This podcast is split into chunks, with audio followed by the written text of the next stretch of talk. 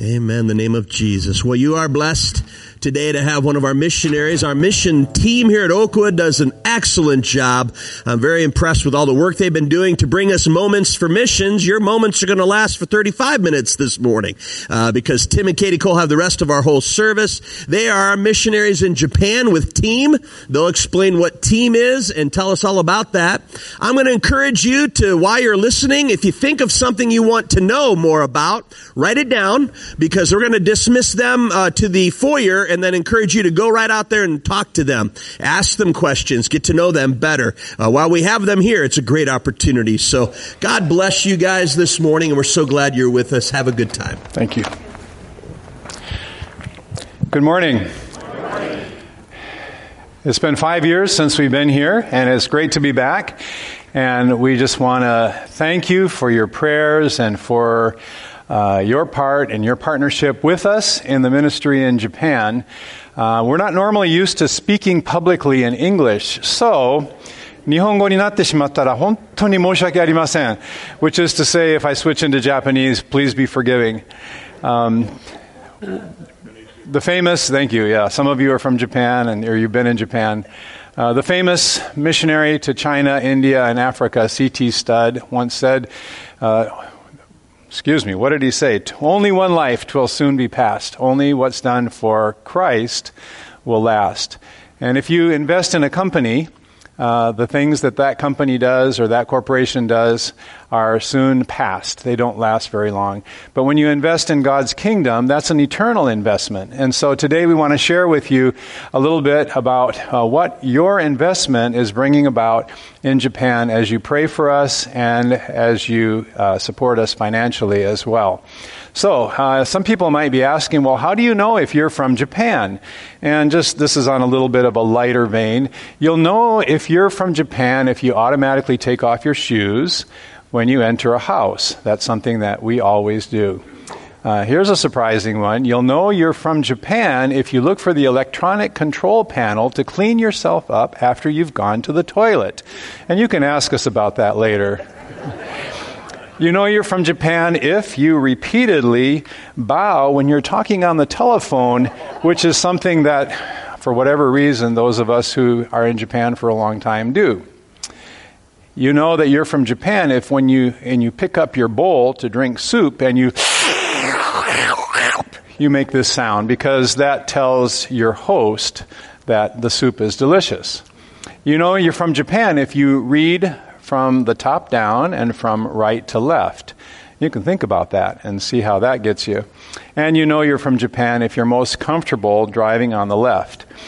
All right, so uh, where is Japan? Well, if you drive across the United States to California and just keep on going across the Pacific, straight west, you'll arrive in Japan. Japan's neighbors are Russia to the north, China to the west, as well as North Korea and South Korea. And um, these are the places in Japan that have particular meaning for us, where we have been and where we have carried on ministry. And we'll share a little bit more about that later. So, why are we working in Japan? Well, the spiritual need is great. Uh, the majority of the Japanese people do not know Jesus as their Lord and Savior. They do not have assurance of salvation and for an eternity with the Lord Jesus Christ. So, just by way of comparison, here in the United States, uh, about 25% of the population identify as born again, evangelical, or whatever you want to call it, believers. In Japan, that number would be less than one half of 1%. Here in the United States, there are approximately 300,000 Protestant churches. That's one church for every thousand people. In Japan, there are about 7,000 Protestant churches. That's one church for every 18,000 people. So the availability of churches is rather sparse in Japan.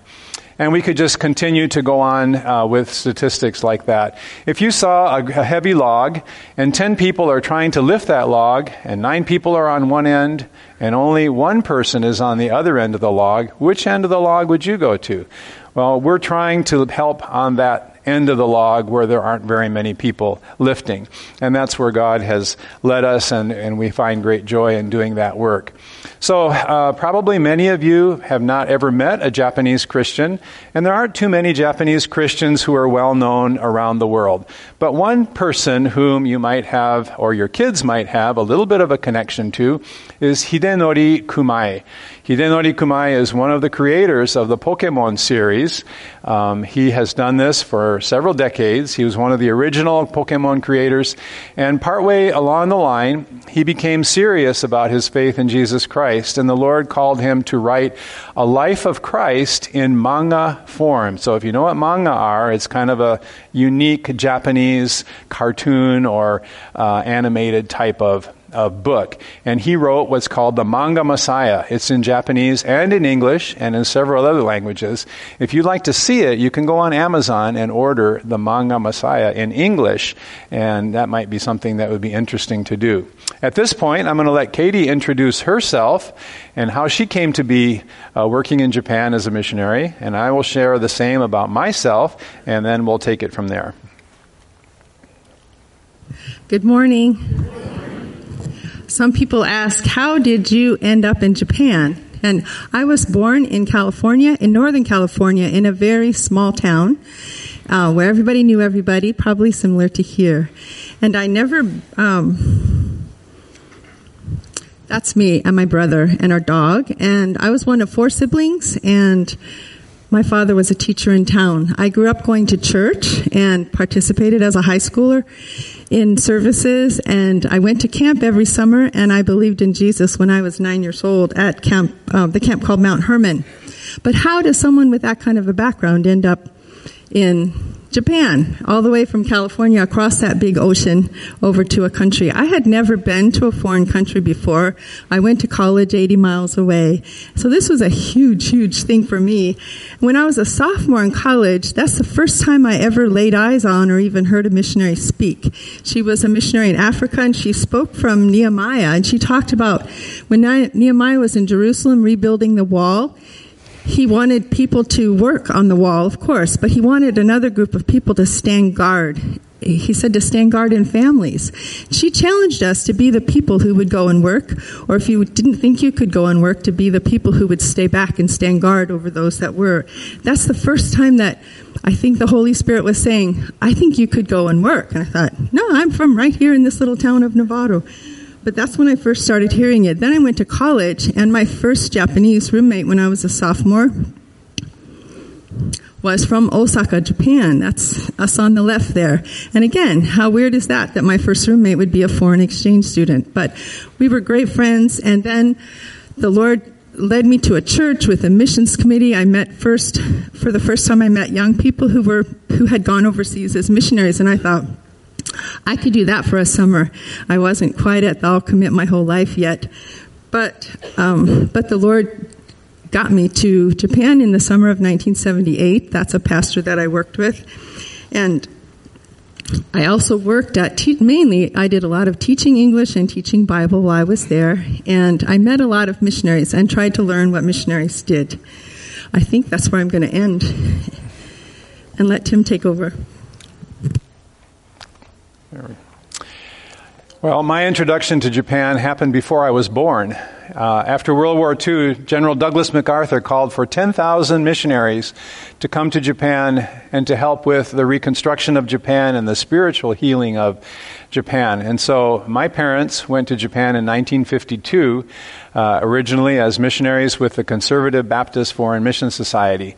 Uh, later on, this church took on their support. Some of you might remember my parents if you uh, go back several decades. And uh, my parents were involved in church planting and in seminary education and a variety of other things. So I was born in uh, a port town in northeast Japan called Ishinomaki. Ishinomaki happens to be the epicenter of the earthquake and tsunami that took place in 2011 as well. So I grew up uh, speaking Japanese. I had Japanese friends. I went to a Japanese church, whatever church my parents happened to be planting at the time. And I went to a Japanese elementary school as well. So I grew up surrounded by Japanese almost every aspect of my life. When I was in high school, uh, the Lord really spoke to my heart, and I committed my life to the Lord uh, in a very distinct and a very uh, sort of a long term way for the rest of my life. And at that time, God gave me a burden for Japanese youth, for Japanese high school students and junior high students. And so uh, many of the missionary friends, that missionary kid friends that I had, we formed gospel teams and we went out and did evangelism with, with Japanese kids that um, went to the high schools near where we were. When I got to college, uh, I began praying seriously about what the Lord wanted me to do with my life. And I felt like He had a plan, and I really wanted to be in touch with whatever His plan was. And so I took off college for about a half a year, and I traveled all over Europe and the Middle East and other countries, just seeking God's will for where He wanted me. But at every point, the Lord just kept directing my thoughts and my heart back to Japan. And so, um, that was a point in my life where I felt like God is really calling me to go back to Japan, which was not my original intention or my original desire. I actually wanted to go somewhere else, but uh, it was very clear that that's where He wanted me. And so, uh, the same summer that Katie went to Japan, uh, I returned to Japan after finishing college in Illinois and began working with wilderness camps uh, with a ministry uh, that had be, been become by Send International, a mission called Send International outside of Tokyo. And I'm going to turn it back to Katie again. Uh, I did also go to Japan Bible Seminary at that time, which is where I began my theological education, this time in Japanese as well. All right. About four months after I had been in Japan, I met Tim Cole. He, we were introduced by someone who had been on my summer team and she was my prayer partner and she suggested that I try to meet him if I could. We, we lived hours away from each other and there was no, no FaceTime, no internet, no texting or anything like that. So as we got to know each other, we wrote a lot of letters, pages and pages of letters, and he called once in a while. He would collect 100 yen coins and and only allow himself to talk to me until all those 100 yen coins were gone. But we were engaged and then married in 1980. Um, stayed in Japan, continued working. The Lord gave us five children.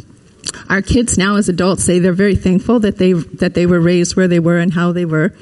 They're all in the U.S. One is in Japan and we occasionally get together with everyone, um, and treasure those times. We also have four grandchildren and two are on the way. We have one coming in November and one in January. So one will be in California and one will be in Japan. So I'm looking forward to those days.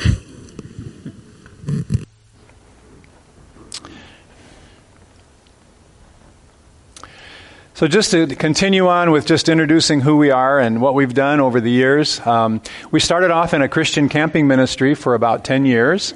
And then from there, the Lord led us into a church planting ministry. What does it mean to church plant? It means starting churches in parts of Japan where there are no churches. And we were in northern Nagano, which is where the 1998 Winter Olympics were held and we started three different churches in conjunction with uh, three or four other missionary families that were part of our church planting team. During that time, we had the privilege of starting Family Forum Japan in partnership with Focus on the Family here in the States.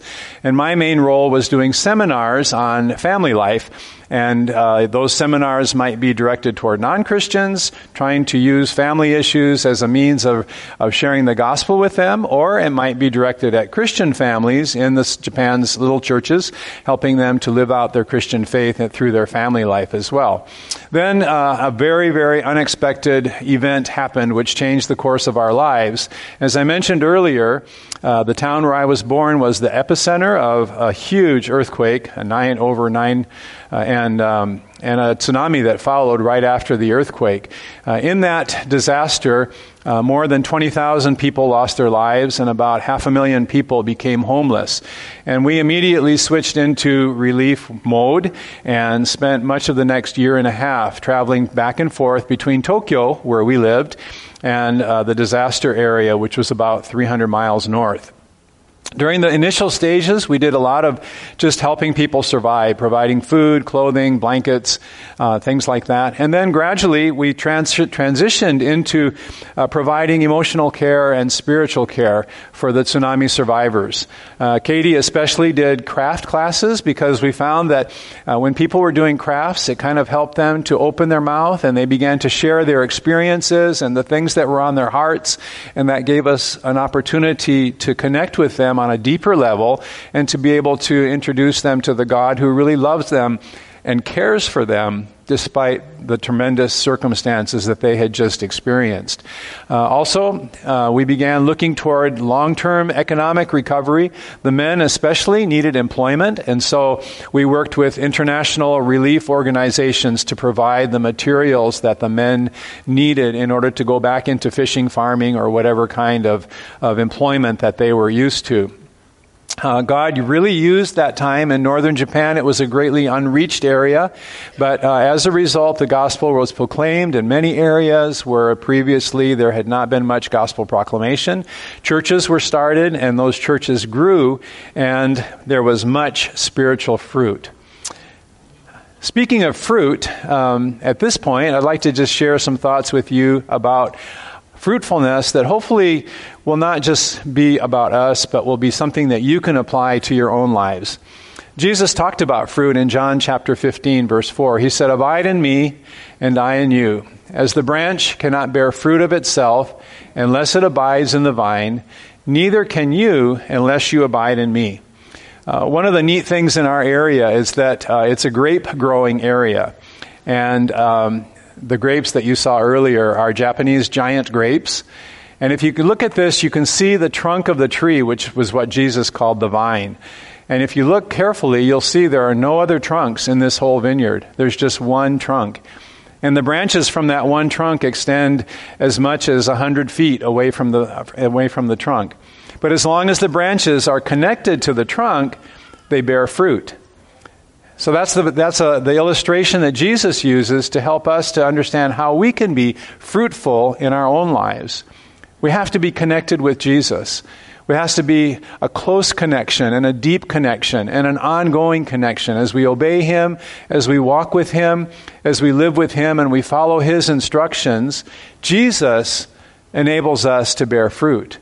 And then Jesus also said, excuse me, let me go back here. He said, You did not choose me, but I chose you and appointed you that you should go and bear fruit, and that your fruit should remain, and that whatever you ask the Father in my name, he may give you. And so Jesus wants us to bear fruit, and he wants our fruit to remain. That's something that is really important. And so it's important that the branches of the vine continue to bear fruit. And Jesus also had these warnings to say. He said, if the branch doesn't bear fruit, then there are consequences there. And he uses the example of the farmer who actually saws off the branches that don't bear fruit and they're cast into the fire where they are burned. In other words, if we're connected to Jesus, we should be bearing fruit in our lives. And when we talk about fruit, that's, there are sort of two different kinds of fruit that Jesus was referring to. One is the fruit of the Holy Spirit, which, which is mentioned in Galatians 5. Love, joy, peace, all of those things. Those things should be growing in us. We should be becoming more like Christ as we're connected to Him and as we walk with Him. But the other kind of fruit that should be in our lives is spiritual reproduction. That means that the life that we have is passed on to someone else. As someone else comes to know about the Lord Jesus Christ and they believe on Him as their Savior, new life is born in them. And that's a different kind of fruit. And that's passed on from person to person. It's the work of the kingdom of God. And so Jesus says, These things I've spoken to you that my joy may remain in you and that your joy may be full. This fruit bearing operation is not some dismal duty that we have to do. It's something that God gives to us in order that we might find joy in our walk with Him. And as we bear fruit, Joy is created within us. God gives us that joy, and that's a real special thing. And so, excuse me, here we go. Uh, but there's, a, there's some important things that are involved in bearing fruit. three principles that uh, anytime we want to bear fruit for the kingdom of God are very, very important. The first is we need to be willing to trust in God. It's not something that we do of our own strength. We need God's wisdom. We need His guidance. We need His empowering in order to bear fruit. And so being connected to Jesus is how we trust God and how He empowers us to bear fruit. The second thing is we need to get out of our own comfort zones. As long as we're staying we're in a place that's comfortable for us, that's easy for us, probably our lives are not going to be very fruitful. So we need to get out of our comfort zones. And secondly, in order to do that, we're going to have to cross barriers. And those barriers are not comfortable barriers. I showed you the photo of my father and mother who came to Japan right after World War II. And if you think about that time in history, Japan was like a bitter, bitter enemy of the United States, having just come through World War II. And so my father, who was in the Navy, and my mother, um, both of whom had lost family members in the war, went to Japan who were at that time still, there was this consciousness of, of war and of en- enmity and um, that sort of uh, history that was there. They learned a completely different language that they were unfamiliar with. They had to get used to a completely different culture and the, a lifestyle that was very different from what they had been accustomed to here in Michigan. And so all of those things were barriers that they needed to cross. But this is not something that is unique to us, unique to missionaries, unique to each one of you, but it's something that the Lord Jesus Christ did. When you think about it, Jesus left his home in heaven and he emptied himself and he became a servant and came to this earth, which was a very uncomfortable thing for the Son of God. He crossed all kinds of barriers to come to us in order to minister to us. And not only that, but he illustrated that in his life here on earth. If you think about uh, Jesus and the woman at the well, and I just want to read those verses, just a little bit of that, because it kind of illustrates what this principle means for us. And I just got a new phone yesterday, so I hope I can. There we go. There it is. So this is uh, John chapter 4, uh, beginning with verse 5 and reading to verse 10. And this is what it says. Now, Jesus when he came to a town in Samaria called Sychar, near the plot of ground Jacob had given to his son Joseph, Jacob's well was there. And Jesus, tired as he was from the journey, sat down by the well, and it was about noon. When a Samaritan woman came to draw water, Jesus said to her, Will you give me a drink? His disciples had gone into the town to buy food. The Samaritan woman said to him, You are a Jew, and I am a woman. How can you, Samaritan woman, how can you ask me for a drink? For Jews do not associate with Samaritans. Jesus answered her, If you knew the gift of God and who it is that asks you for a drink, you would have asked him, and he would have given you living water. And so the story goes on from there throughout the whole uh, chapter 4 of the book of John. But um, what we see there is that Jesus actually took a different route between Judea and Galilee than what most Jews used. Because Samaria was an uncomfortable place for Jewish people to be. It was not somewhere that they liked. It was not, the Samaritan people were not people that the Jewish people enjoyed being around. In fact, they hated the Samaritan people. And yet God led Jesus to not take the usual highway between Judea and Galilee, but rather to go through Samaria because God the Father wanted Jesus to meet up with this woman at the well so that fruit bearing could take place. And there were at least five barriers that Jesus crossed in order to be able to do that. First of all, Jesus was a man and she was a woman. And in that culture, men did not speak to women on a normal basis like we do today. That was one barrier. Jesus was a Jewish person. She was a Samaritan. And even she was surprised that Jesus, a Jew, would speak to her, a Samaritan, because the Jewish people despised the Samaritans.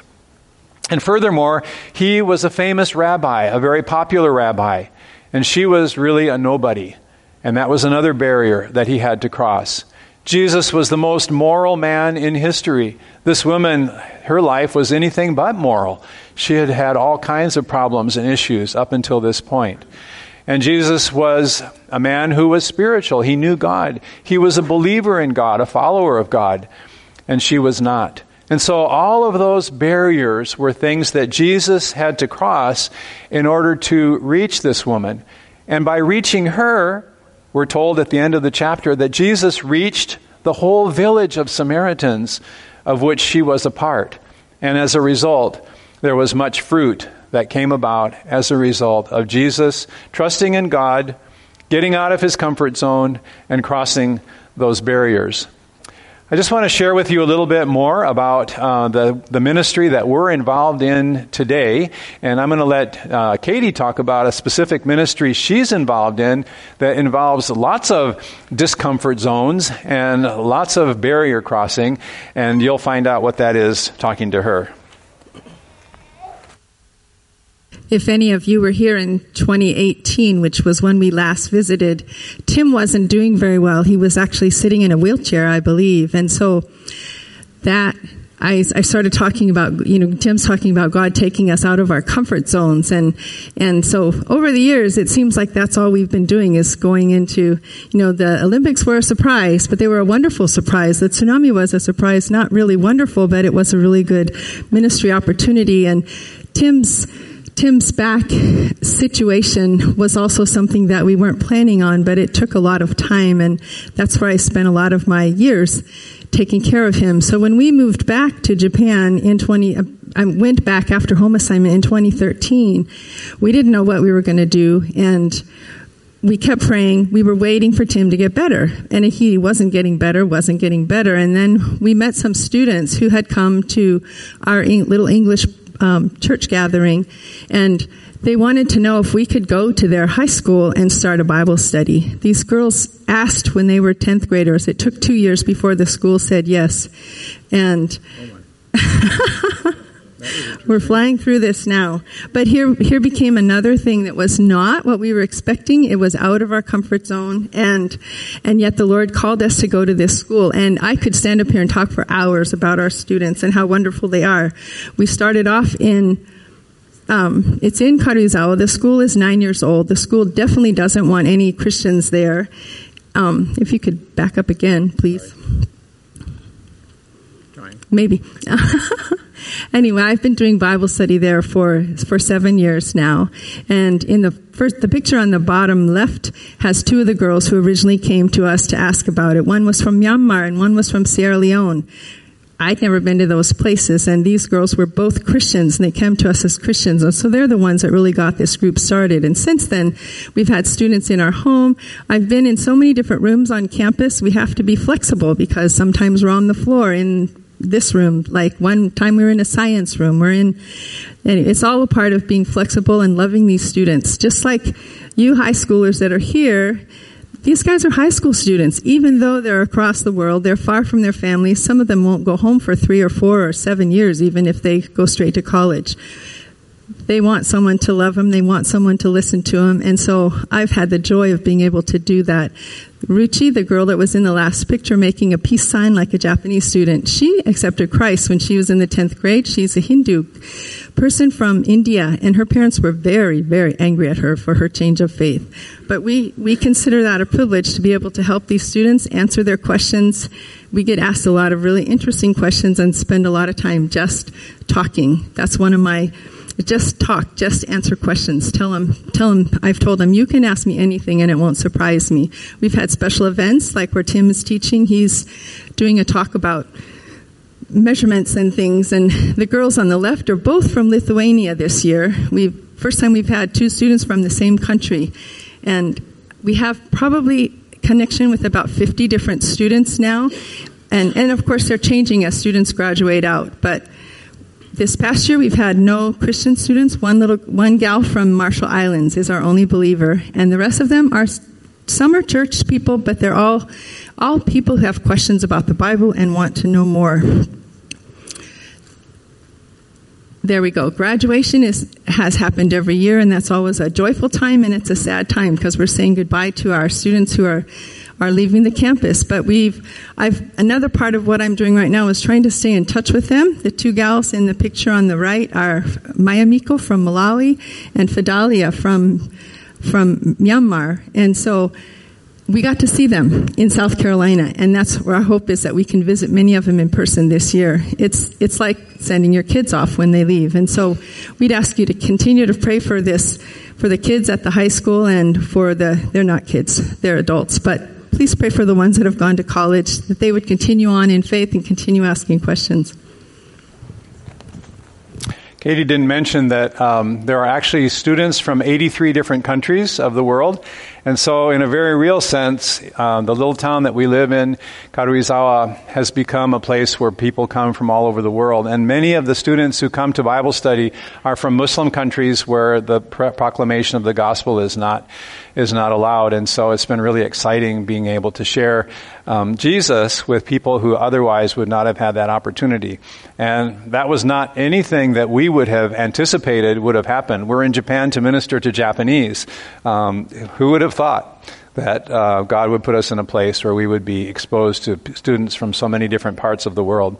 Uh, so that's the, the ministry that Katie's really excited about right now. Um, a ministry that I'm really excited about is this church, Shinshu Community Church, which is in the neighboring city from where we live. About 15 years ago, a Japanese pastor and a short term missionary from Virginia uh, started this church together. And uh, it slowly grew to about 30 people. But then two years ago, suddenly the Japanese pastor left under not so great circumstances. And um, the missionary uh, looked look, you know, reached out to me and said, Tim, I don't know what I'm going to do with this church. I need your help. So um, I'm helping him in a pastoral capacity, and God has just really been blessing in the last two years. Um, our numbers have increased from the 30 something to almost 70 people in the course of two years. And uh, it's just been really exciting to see people come to know the Lord. And we've had six or seven baptisms just last year alone. And uh, not only are people in the community coming, but also people are moving up from Tokyo uh, as a result of COVID and all of the restrictions that were put on people in the urban areas. Uh, many people were moving to the countryside and looking for a church, and so we've been able to provide a church for them. So this has been a real bright spot of ministry for us. Uh, a not so bright spot is the Iiyama Christ Church. Uh, this is a church that we also help out, especially, well, usually about once a month. We started this church in northern Nagano uh, about 30 years ago, and um, it slowly grew. It was a very difficult town. Uh, Iiyama has uh, high snowfall, and sometimes there'll be four or five feet of snow on the ground.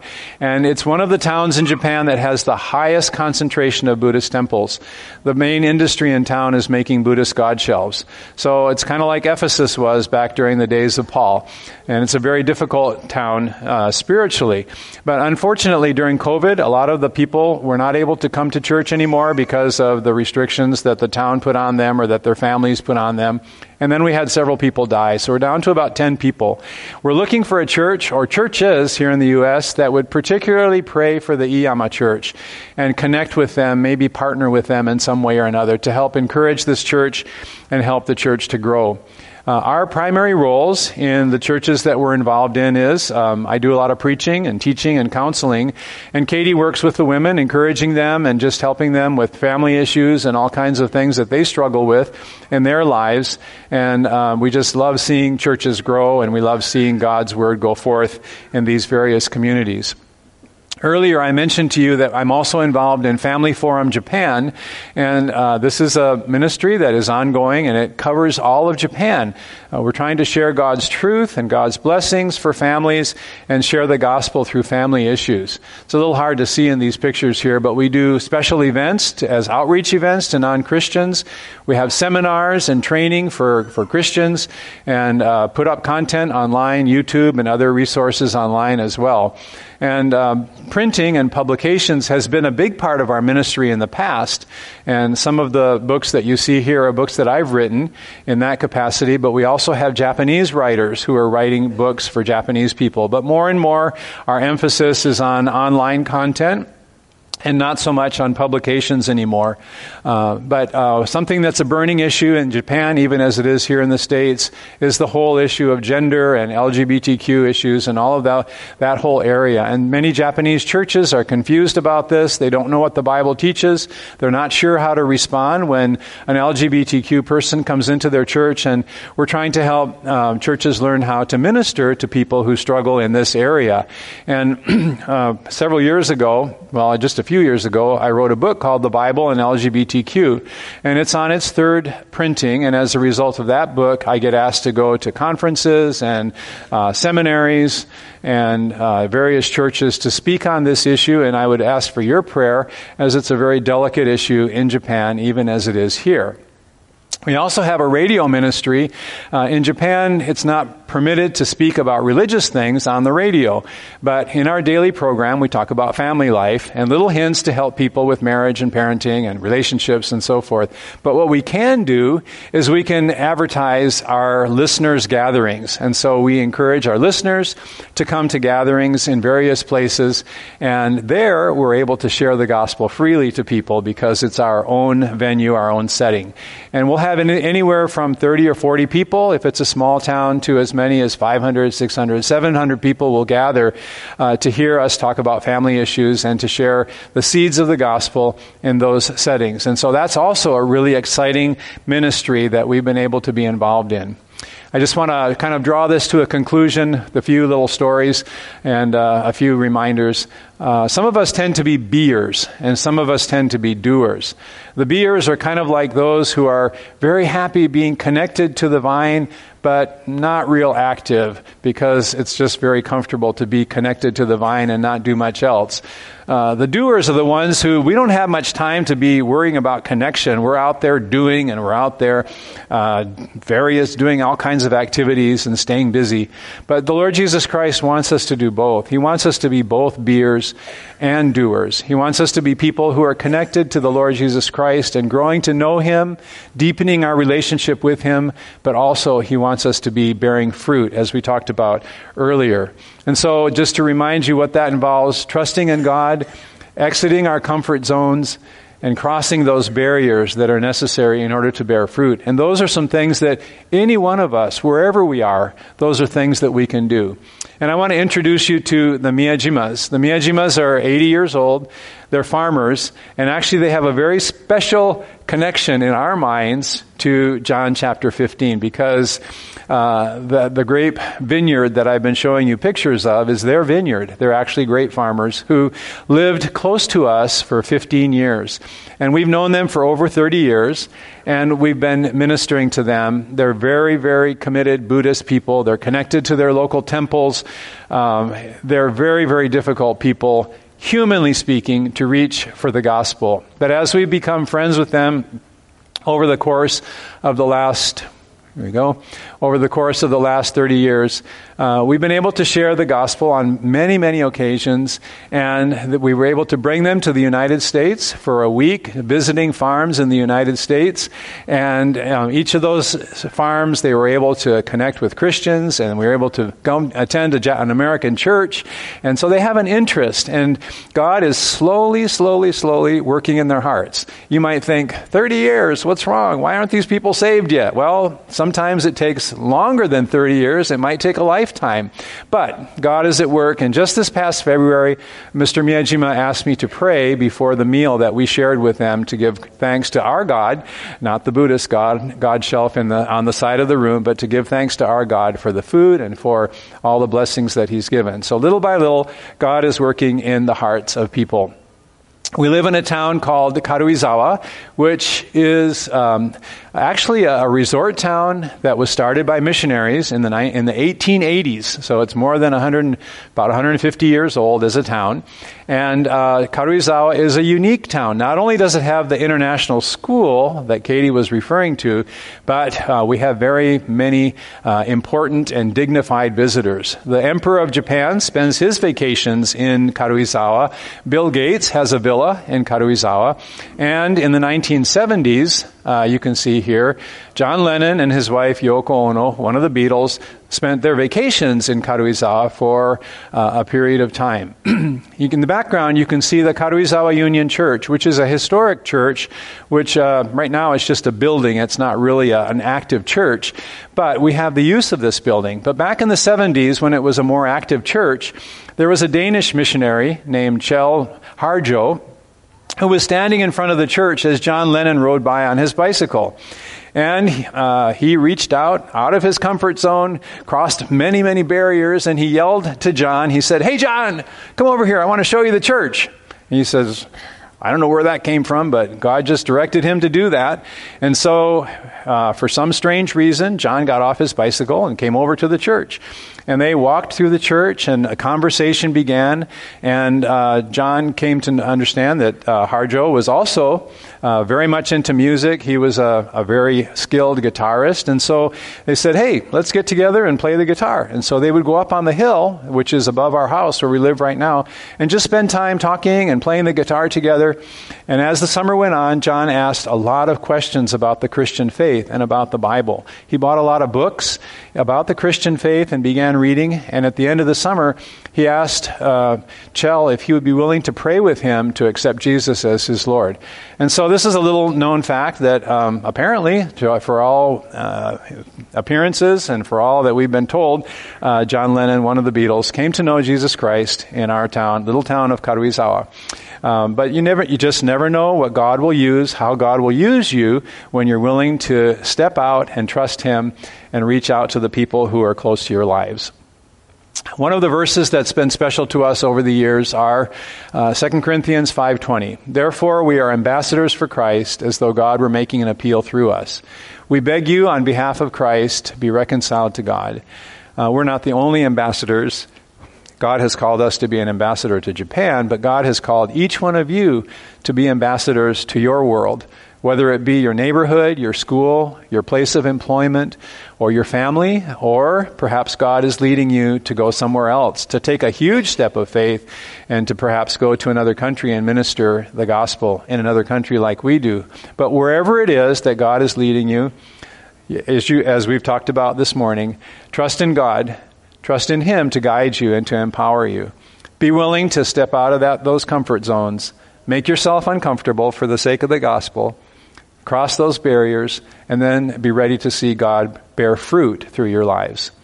Pastor?